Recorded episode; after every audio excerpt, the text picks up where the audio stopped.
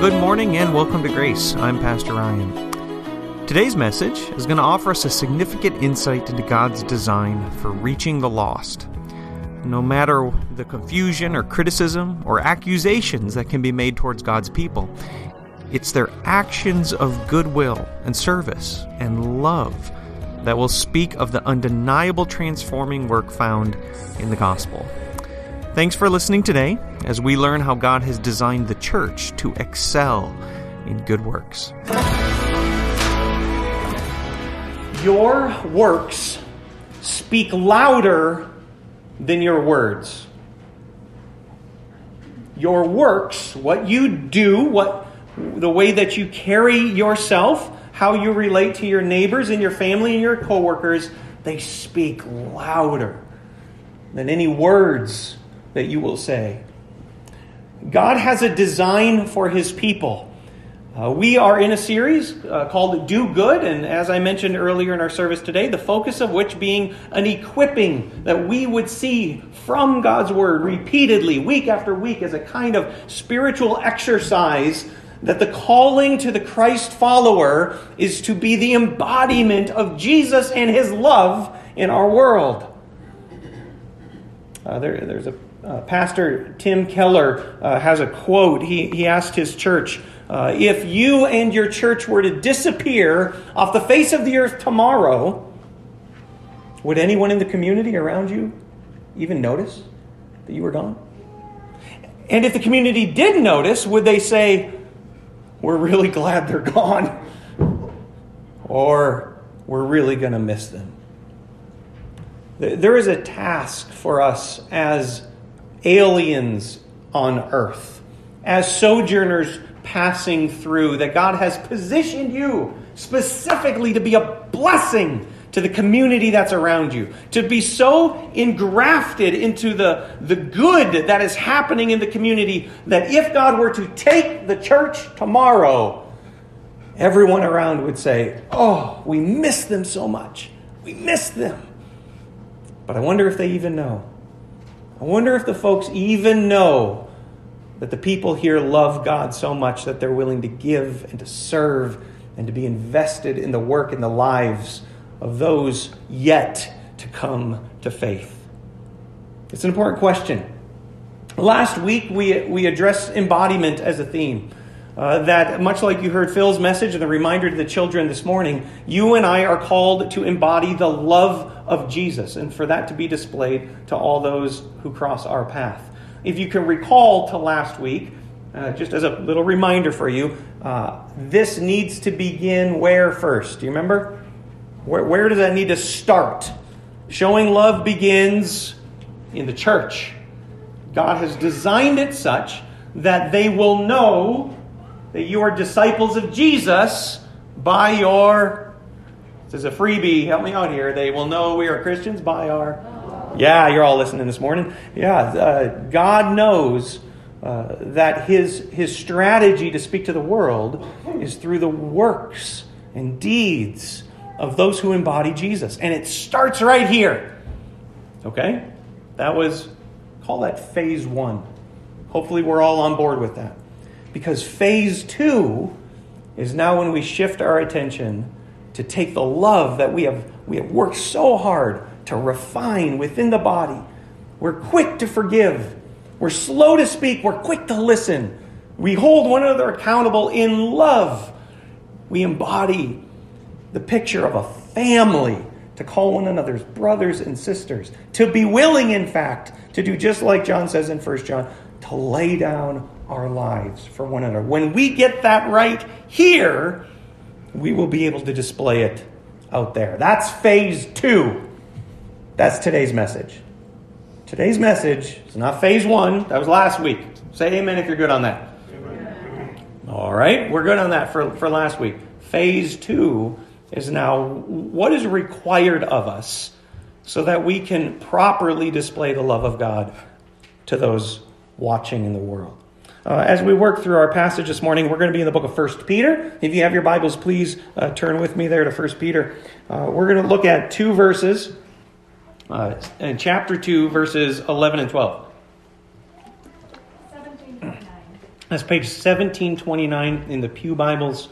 Um, 1 Peter chapter 2, verses 11 and 12. As we read through it, there's just two things I would like you to focus on. Peter is going to give a command to the church that is asymmetrical. So uh, he's going to tell the church uh, a negative command, meaning don't do something. And then he's going to tell the church a positive command do do something. All right, so I want you to watch for that. That's, that's going to be a theme as we uh, see this, uh, this similar calling amplified through the New Testament, that there is this dual aspect, this um, asymmetry that's given to the Christ follower of something you need to stop doing and then something you should start doing. Everybody with me on that? Okay. 1 Peter chapter 2, 11 and 12. Peter writes, Dear friends, I urge you as aliens and strangers in the world, to abstain from sinful desires which war against your soul. Live such good lives among the pagans that, although they accuse you of doing wrong, they may see your good deeds and glorify God on the day that He visits us. All right. There's a lot packed into these two verses that I want to try to unpack for us. So I, I, have a couple of observations and conclusions for us to, to focus on this morning. The first is this good deeds must be the product of good lives. Good deeds must be the product of good lives. Now, I, I'm using the word good here in response to your life because that's the word Peter uses. So look with me again back in the text in verse 12. He says, Live such good what? Live good lives. However, the, the pastor in me needs to give some interpretation to this. Um, you might remember from last week, we looked at, I think it was Mark 10 and the, the, the story of the rich young ruler. Remember that guy? Comes up to Jesus, says, Hey, good teacher, tell me what I got to do to inherit eternal life. And Jesus says, Why do you call me good? There are none who are good except God alone. And so the, the pastor in me wants to be careful with this because what I don't want you to think is that the message of the gospel is hey, you need to shape up. Shame on you. I know what you did. God knows He's like Santa Claus. He sees you when you're sleeping, He knows when you're awake. He knows if you've been good or bad, so you better. You get the point, right? That's not it at all. That's not it at all. And so I have to change this word. If you're taking notes, I would invite you to change that word from good to transformed. Because what transformed means is that the old me that used to be resident in the will of my life is dead. In fact, has been crucified with Christ. Therefore, I no longer live. My will no longer lives. Now Christ lives in me, and I've been transformed. And when you do that, your life can now be characterized as good. So P- Peter's right. I, I don't want to correct Peter here. You do need to live a good life, but that good life is only possible when it is Christ living through you and not you continuing to vouch and decide and, and enforce your will as opposed to God's will. So this is by the way, this, this is really at the very center of the gospel. I, am going to take another minute on this simply because um, this wraps up everything. Uh, we, we have this passage in the book of Ephesians. Paul says, Follow God's example, therefore, as dearly loved children, and walk in the way of love, just as Christ loved us and gave himself up for us as a fragrant offering and sacrifice to God. But among you, there must not be even a hint of sexual immorality or of any kind of impurity or of greed, because these are improper for God's holy people. Nor should there be obscenity or foolish talk or coarse joking, which are all out of place, but rather thanksgiving. For of this you can be sure no immoral person, impure or greedy person, such a person is an idolater, has any inheritance in the kingdom of God and of Christ, uh, kingdom of Christ and of God. Let no one deceive you with empty words. For because of such things, God's wrath comes on those who are disobedient. Therefore, do not be partners with them. For you were once in darkness, but now you are light in the Lord. Live as children of light. What, what, you still have your Bibles open to 1 Peter? You, you still with me there? Just glance up a couple verses. I, I want you to look back to verse 9. Look, look at what Peter says. He says, But you are a chosen people, a royal priesthood, a holy nation, a people belonging to God, that you may declare the praises of Him who called you out of darkness into His wonderful light. Do you see the same thing here? It's the same message. It's the same message. The Christian life is simply this it is the removal of a dead heart that does not respond to God. And it is the transplantation of Christ's heart that now makes you and I alive. You know, good works cannot come from bad lives. They can't. The, the only thing that comes from a, a, a bad life, a, a dead life, even if it's a good action, even if it's a nice thing that you did, it will only and always just bring glory to yourself. And in fact, the, the prophet says these words that all of your acts of righteousness, your work, your good works, are when, when they're presented before God, they're filthy rags because they are sourced from a from a, a, septic pool. It'd be like you and I trying to purify water that comes out of the septic tank. Good luck with that. that, that you, you, know what you know what's needed to be done? You need to you need to dig up the entire property and put in a cistern is what you need to do. You need to remove everything that was bad and replace it with what is good. Um, C.S. Lewis writes this in um, his preeminent work, uh, Mere Christianity. I have it here on the screen too. Uh, listen to the illustration that he gives. He says the Christian way is different, it's harder and easier. Christ says, Give me all. I don't want so much of your time and so much of your money and so much of your work. I want you. I have not come to torment your natural self, but to kill it. No half measures are any good. I don't want to cut off a branch here and cut off a branch there. I want to have the whole tree down. Hand over, oh, or I'm missing the one for Paul. Where's, where's Paul? Sorry, I didn't mean to skip this one for you. I don't want to drill the tooth, or crown it, or stop it. What, what do you do with a bad tooth?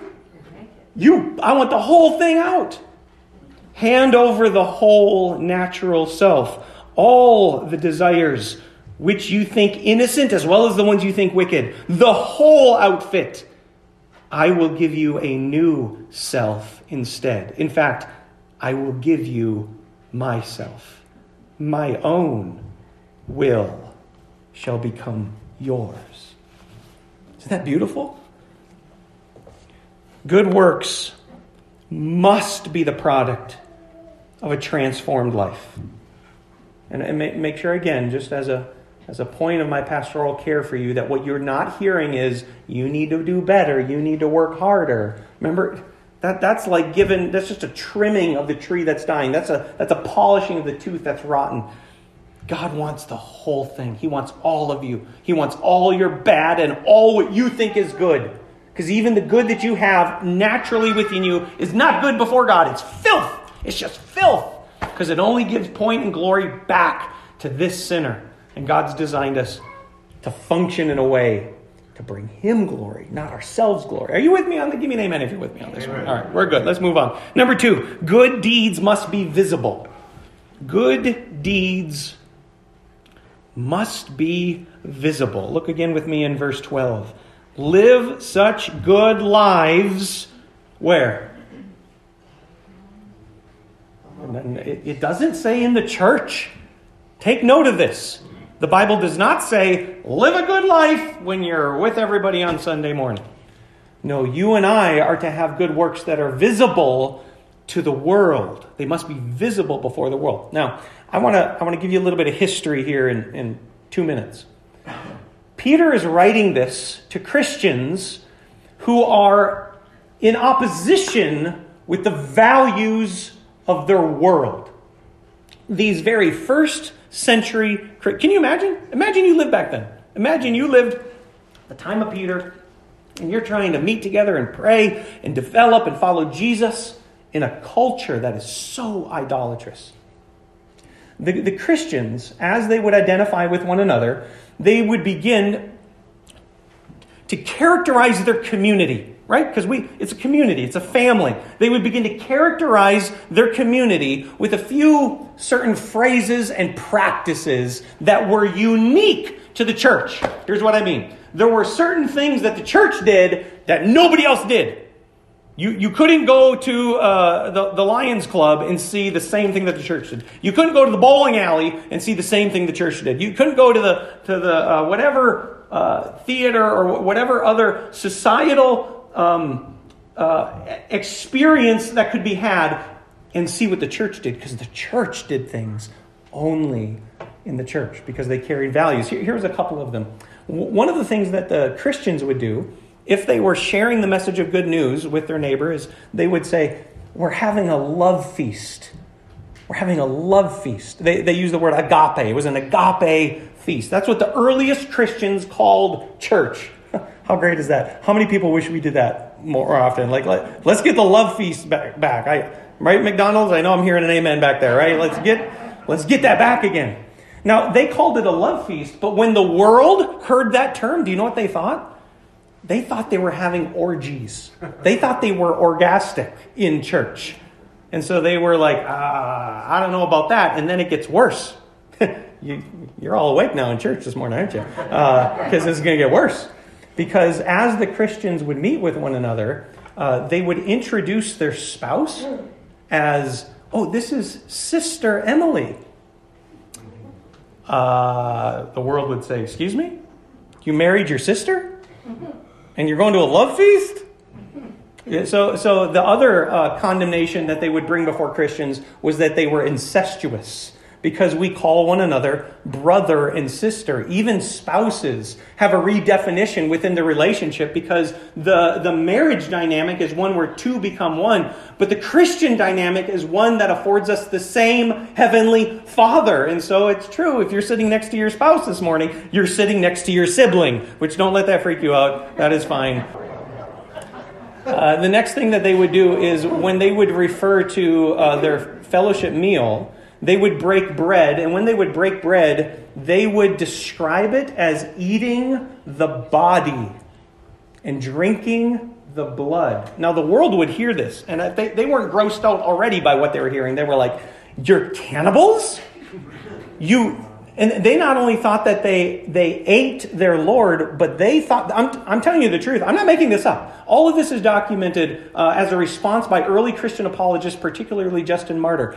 Um, they would say uh, that the Lord was seen in the loaf, and the world was confused by that, thinking that what Christians did, they thought earliest Christians would have newborn babies and then would bake their babies into a loaf of bread, and that the initiation rite of new believers would be having to cut the bread and eat the flesh, because that was the language the Christians used.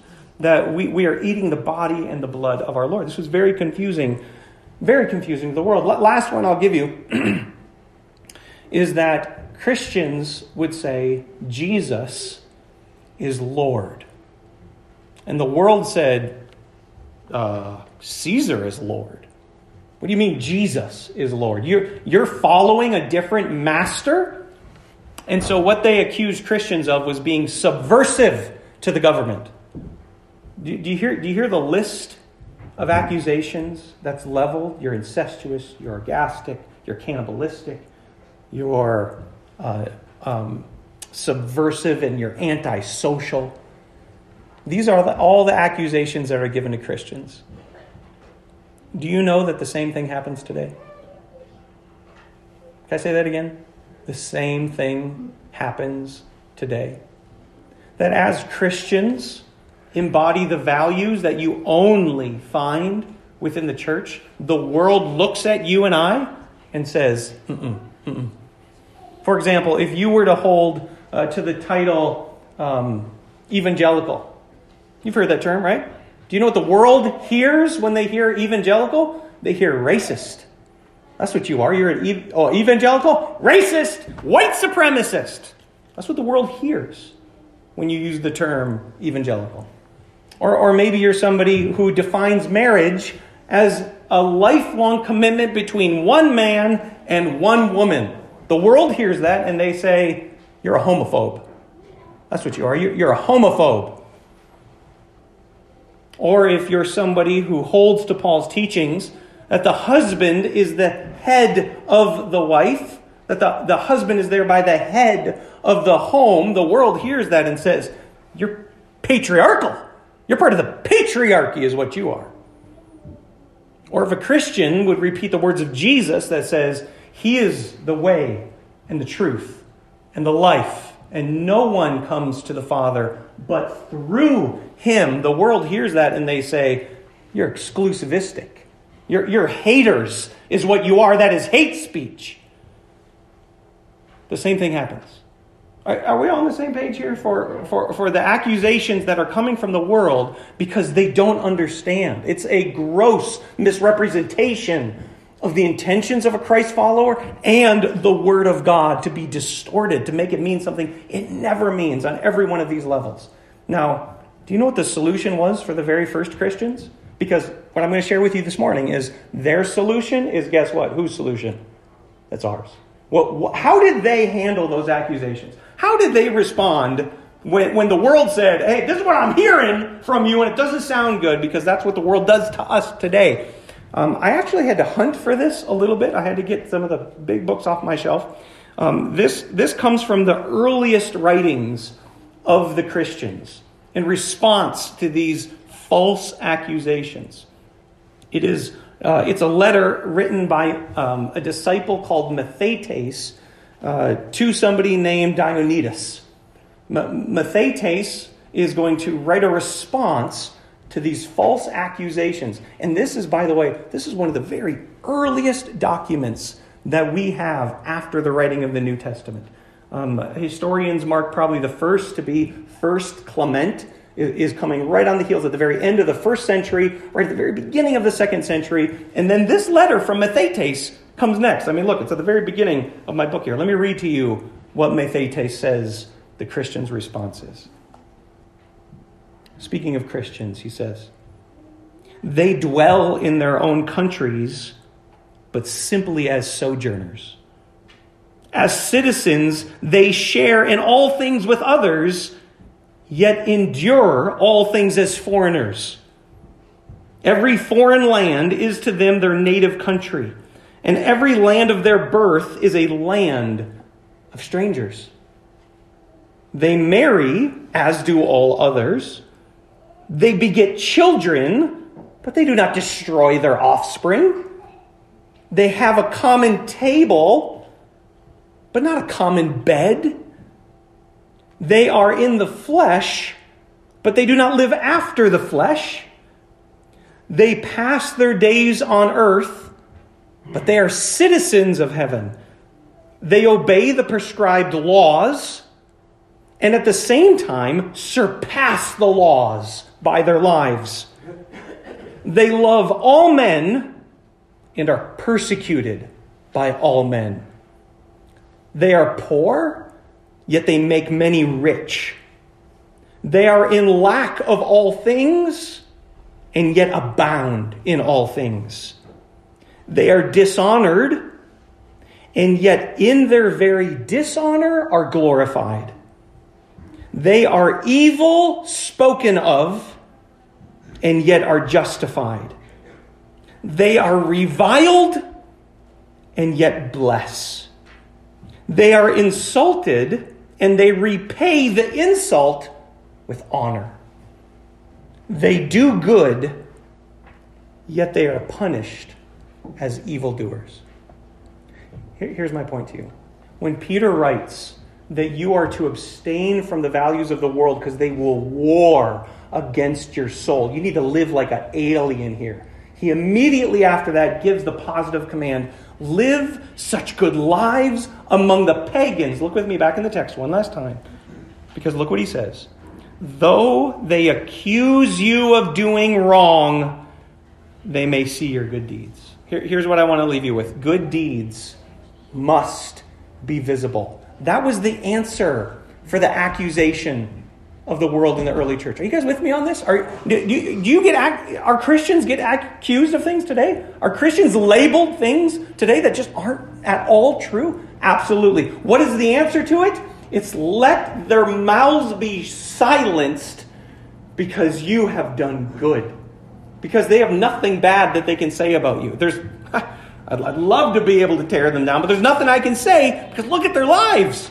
Man, they don't live like the people who are here.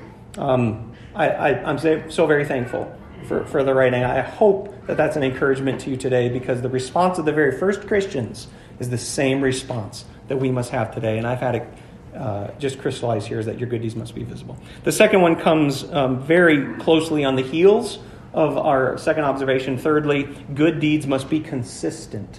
Um, I'm, I'm pressing a Greek word here in the text um, that I think needs to be emphasized. So look with me once more at verse 12. He says, Live such good lives among the pagans that though they accuse you of doing wrong, they may see your good deeds. So this word see is not the typical Greek word for see.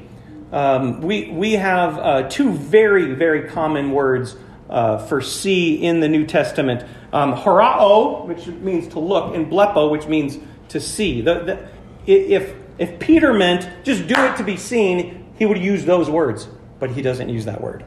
This word in your Bible, see, that they may see, is the, is the word that actually means to perceive over time. It means to perceive over time or to continuously observe. To continuously observe. Uh, in English, and this is how I think it should have been translated. We, the closest we have for that is the word watch. I think that's a, that's a better, accurate interpretation of, of the word that Peter is using. He doesn't mean just see, like, I, oh, I saw. He means they're watching. Do you know that? Do you know what the world is watching? Best illustration I have for this that I think we can relate to um, have you ever have you ever seen downtown or, or, or, somewhere where you lived where they bring in the wrecking ball and they knock down the old building and then they, they, they put up the, the green fence and they, they bring in the trailer with the construction crew and a big sign that says under construction. Have you ever seen anything like that happen? Now, if, if you ever drive by there, if you're anything like me, you're kind of like, wonder what they're doing. Hmm, what are they? Wonder what they're putting in. Wonder what they're building. Anybody else like that?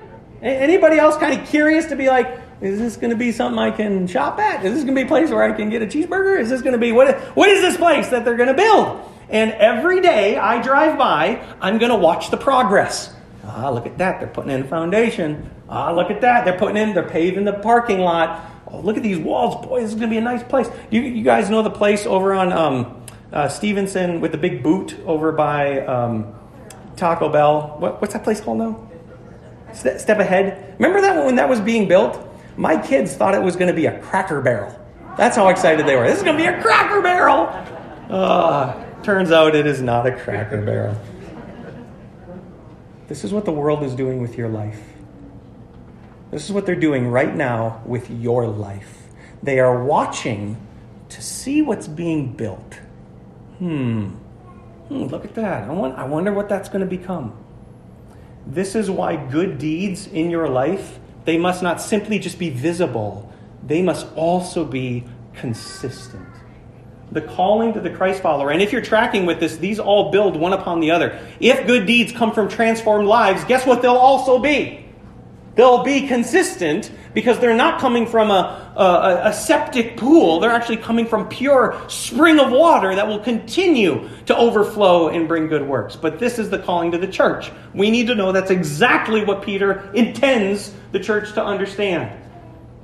As you perform good deeds, as you live good lives, the pagans are watching. Those on the outside are watching. They want to accuse you, and you are to refute those accusations by the consistent, regular, often display of selfless love in the life of a Christ follower. Number four is this good deeds must glorify God. this is another one that I could spend a lot of time on, but I think you're going to get it pretty quick, so I'm going to I'm, I'm going to move quickly. this observation is the primary characteristic of what determines if a deed is good or not. Can I say that again? Number four is the primary characteristic that determines if a deed is good or not. You have to ask the question Does this glorify God or does this glorify me?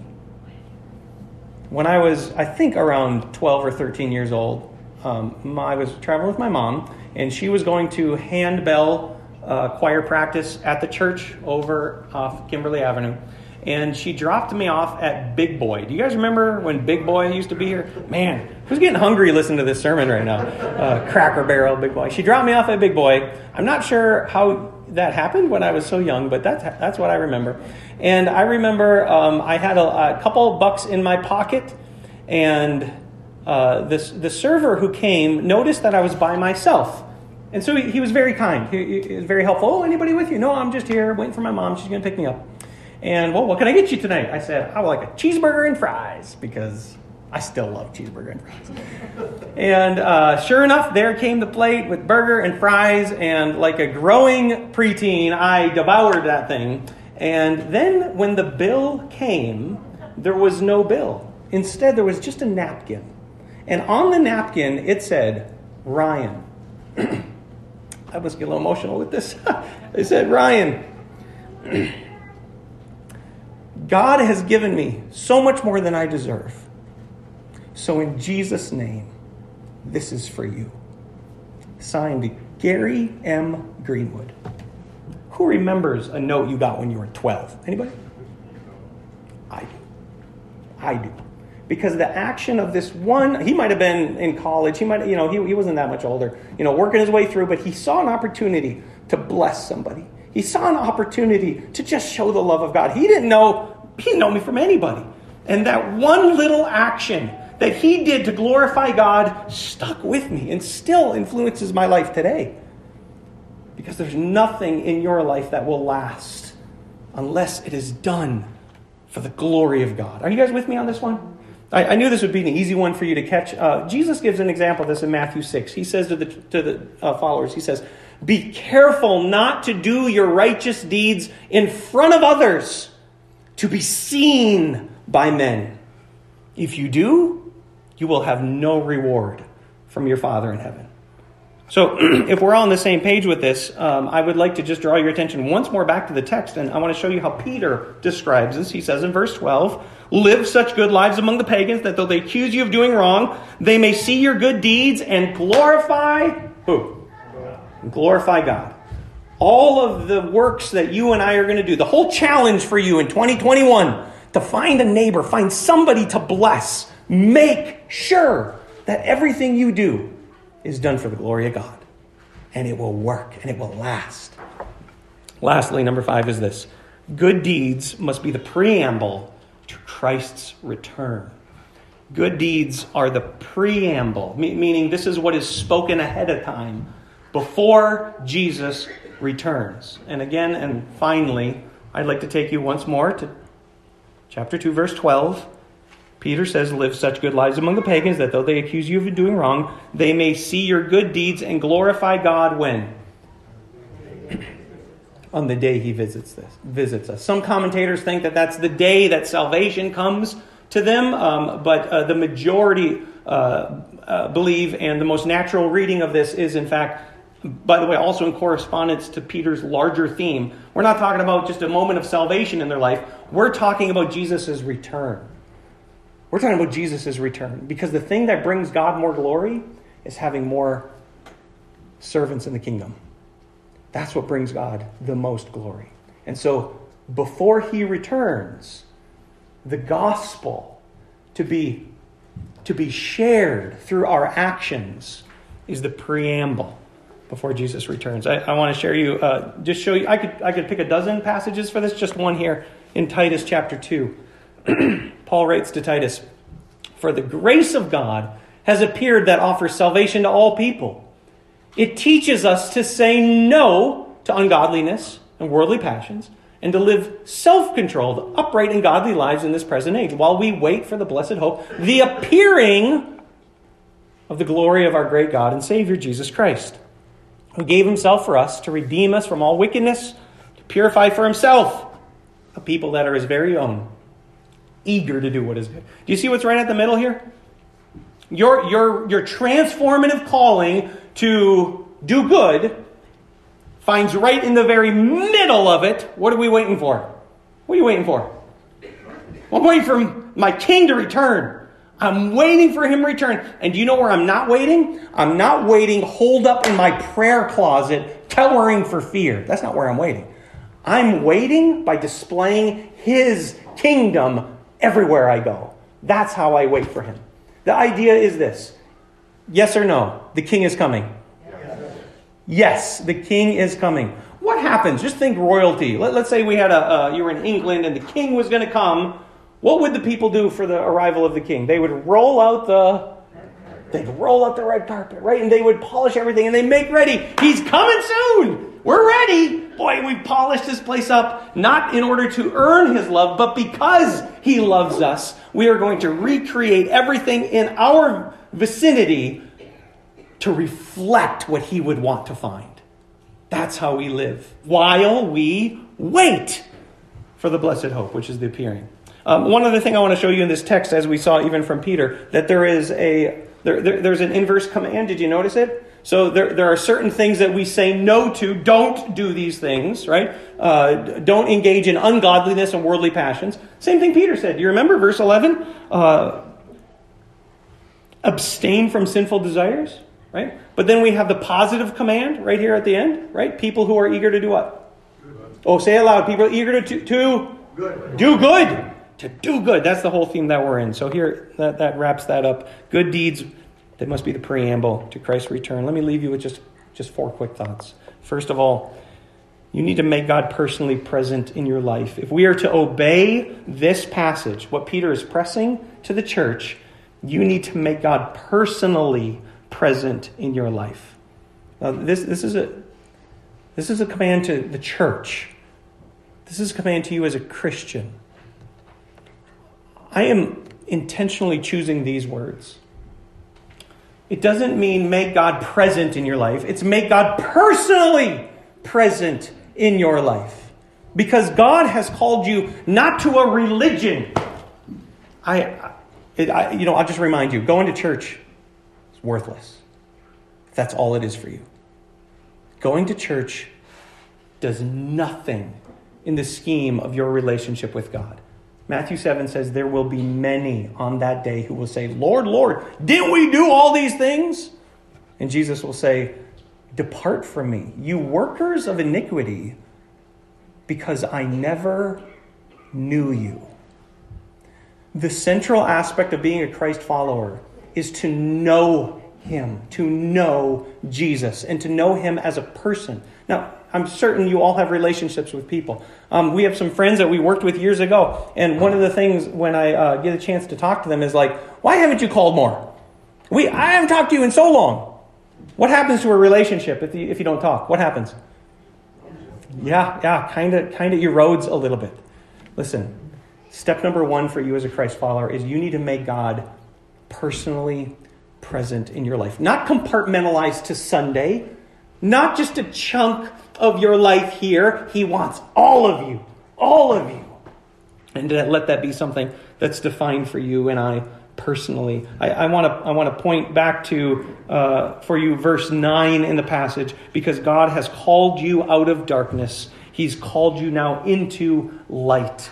So live as a child of light. It can't be compartmentalized. You can't put the light only in this one spot and it doesn't shine over here. Everywhere the light shines, it illuminates. And that's what your relationship with Jesus needs to look like in your life. So imagine if the king was coming. Imagine he was coming into your heart. Is the red carpet there? If, if, we have, if we have company coming over to our house, one of the things we do is take out the trash. The other day there were chicken scraps in there, and it was like something died in the trash can. Like we just have to get this trash outside, right? And that's when we lived there. Now, what imagine you had company coming over. Hmm? Some of you thinking, I probably need to clean up living room already, right? What about the trash in your heart? What, what, what about those places where sin, because it's going to war against your soul, sinful desires are going to plague you as long as you have breath? Jesus says, that's not who you are anymore. Don't live like that anymore. You don't have to go back to those things. Take the trash out because your heart is my home. I dwell with you. God lives personally in your heart and in your life. So here it is. Starts here. Make God personally present in your life. Number two, look for avenues of compassion among the lost.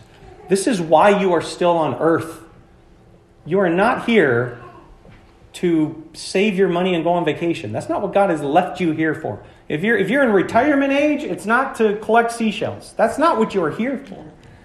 God has you still on earth representing your Savior, Jesus Christ. And the only place where that's going to have some access, some grit, some application is if you're doing it looking for people to be light to. This is uh, what Jesus was accused of eating with sinners, right? So check this passage out, Mark 2. While Jesus was having dinner at Levi's house, many tax collectors and sinners were eating with him and his disciples, for there were many who followed him. When the teachers of the law, man, look at these guys, teachers of the law, I'm wearing my tie today, Jesus. When they, uh, who were Pharisees, saw him eating with sinners and tax collectors, they asked his disciples, Why does he eat with tax collectors and sinners? On hearing this, Jesus said to them, It's not the healthy who need a doctor, but the sick. I've not come to call the righteous but sinners. Um, God is continuing his work through you. Uh, as Jesus prays in John chapter 17, knowing that he and the Father are one, he understands he's not of this world. He says, I am sending you, you, as the Father has sent me.